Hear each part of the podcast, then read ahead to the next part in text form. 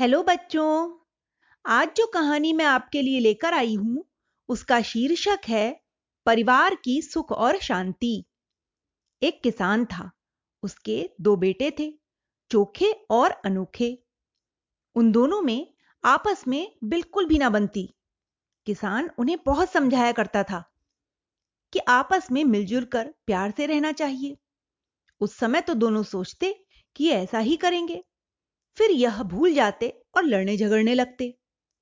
एक बार की बात है, किसान बहुत बीमार पड़ गया और चल बसा। कुछ दिनों तक तो दोनों भाई साथ रहे, पर पिता के जाने के बाद, कुछ समय के बाद ही बड़ा भाई कहने लगा, अनोखे, देखो पिता तो रहे नहीं, अब हमारा भी साथ में रहना मुश्किल है। घर में जो कुछ भी है, उसे आधा आधा बांट ले। यो चोखे अलग होने की इतनी जल्दी ना करता। पर बीच बहुत से पड़ोसी उसके कान भरते रहे थे। कुछ व्यक्तियों का स्वभाव ही होता है कि बिना मतलब दूसरों की बुराई करते रहें, उनके घरों में फूट डलवाते हैं। पड़ोसी कहते कि भाई अनोखे तो मूर्ख और आलसी है, वह आराम से बैठकर खाएगा। अच्छा हो उसे अलग ही कर दो, जी में आए काम करे या ना करे। इस पर चोखे पूछता है, पर हमारे पास इतना सामान तो है नहीं कि बंटवारा करके हम आराम से रह पाए और खा पाए? कल्लू काका, जो बंटवारा करने के लिए दूसरों को लड़ाने भिड़ाने के लिए प्रसिद्ध थे आँख झपक कर बोले, दोस्त, कुछ मिले तो कल्लू काका ऐसा बंटवारा कराएगा कि तुम जीवन भर उसके गुण गाते रहो। चोखे उस बात पर तैयार हो गया था। इसलिए उसने आज अनोखे को बंटवारे के लिए बुलाया। अनोखे पिता की मृत्यु से यूँ ही बहुत दुखी था। वह चुपचाप उदास आकर बैठ गया। चोखे ने उससे अलग होने की बात कही तो वह रोने लगा। बोला, भैया, पिता के बाद एक तुम ही तो मेरे लिए सब कुछ हो। तुम ही तो मेरे बड़े हो। मुझे अलग ना करो। अनोखे की बात अनसुनी करते हुए चोखे कहने लगा साथ रहने की बात तो पिता के साथ ही गई। हम दोनों बड़े हैं, समर्थ हैं। तुम अपना अलग कमाओ, खाओ।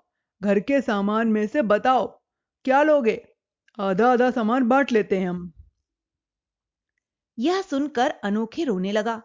वह था भी सीधा साधा रूंधे हुए कंठ से बोला, भाई, जो भी चाहो, दे दो। अब तो चोखे और कल्लू काका का काम बड़ा सरल हो गया।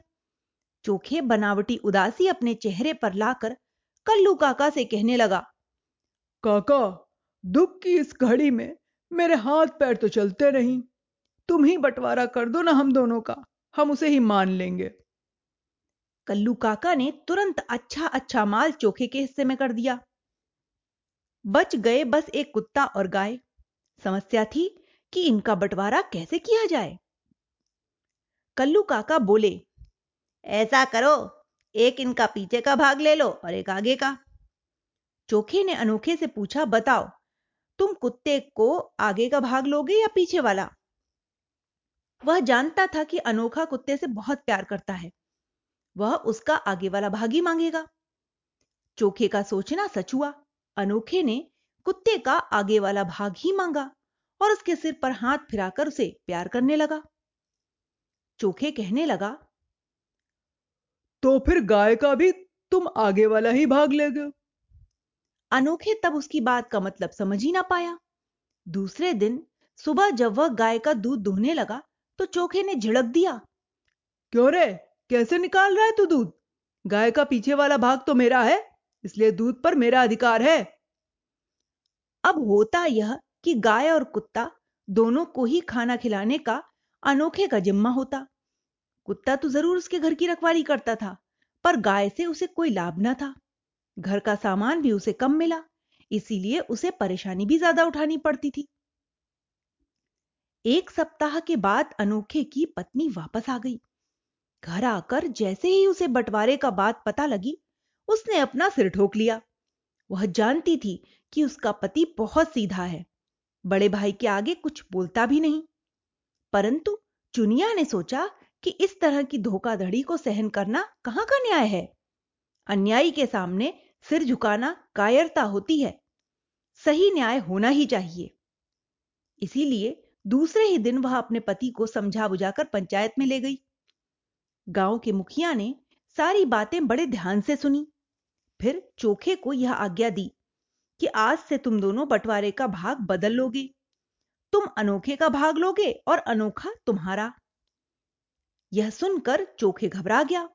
वैसे भी वह भाई को अलग करके उसका फल भुगत ही चुका था। जिन्हें वह मित्र समझता था, वे किसी न किसी बहाने उससे धन ऐंठने में लगे हुए थे। अनोखे के बिना खेती संभाल पाना भी मुश्किल हो रहा था।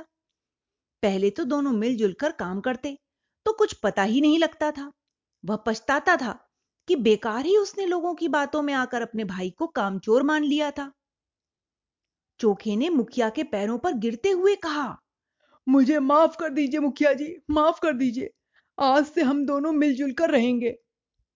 फिर उसने उठकर आँखों में आँसू भरकर अनोखे को अपने गले से लगा लिया और कहा भाई मुझे क्षमा कर दो।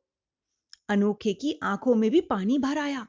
दोनों भाई गले मिल मिलकर खूब रोए। यह दृश्य देखकर मुखिया जी कहने लगे कि मुझे बड़ी खुशी हुई कि तुम दोनों ने अपने आप मेल कर लिया।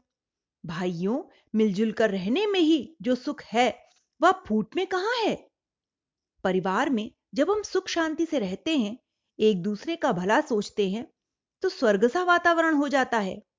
आपसी द्वेष, ईर्ष्या और कलह से ही परिवार नरक जैसा बन जाता है।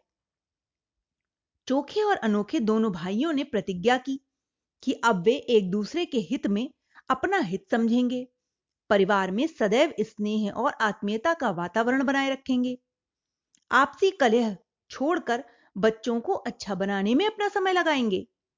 दूसरों की बातों में ना आकर दोनों भाई अपनी बुद्धि से काम करेंगे। इसके बाद चोखे, अनोखे और चुनिया सभी खुशी खुशी पंचायत से अपने घर लौटे। अब उनके मन में एक नया संकल्प था। तो बच्चों, इस कहानी से हमें यही शिक्षा मिलती है कि हमें कभी भी आपस में कलह नहीं करनी चाहिए। मिलजुल कर ही सारे कार्य करने चाहिए, तभी परिवार में सुख और शांति बरकरार रह सकती है। Okay, bye.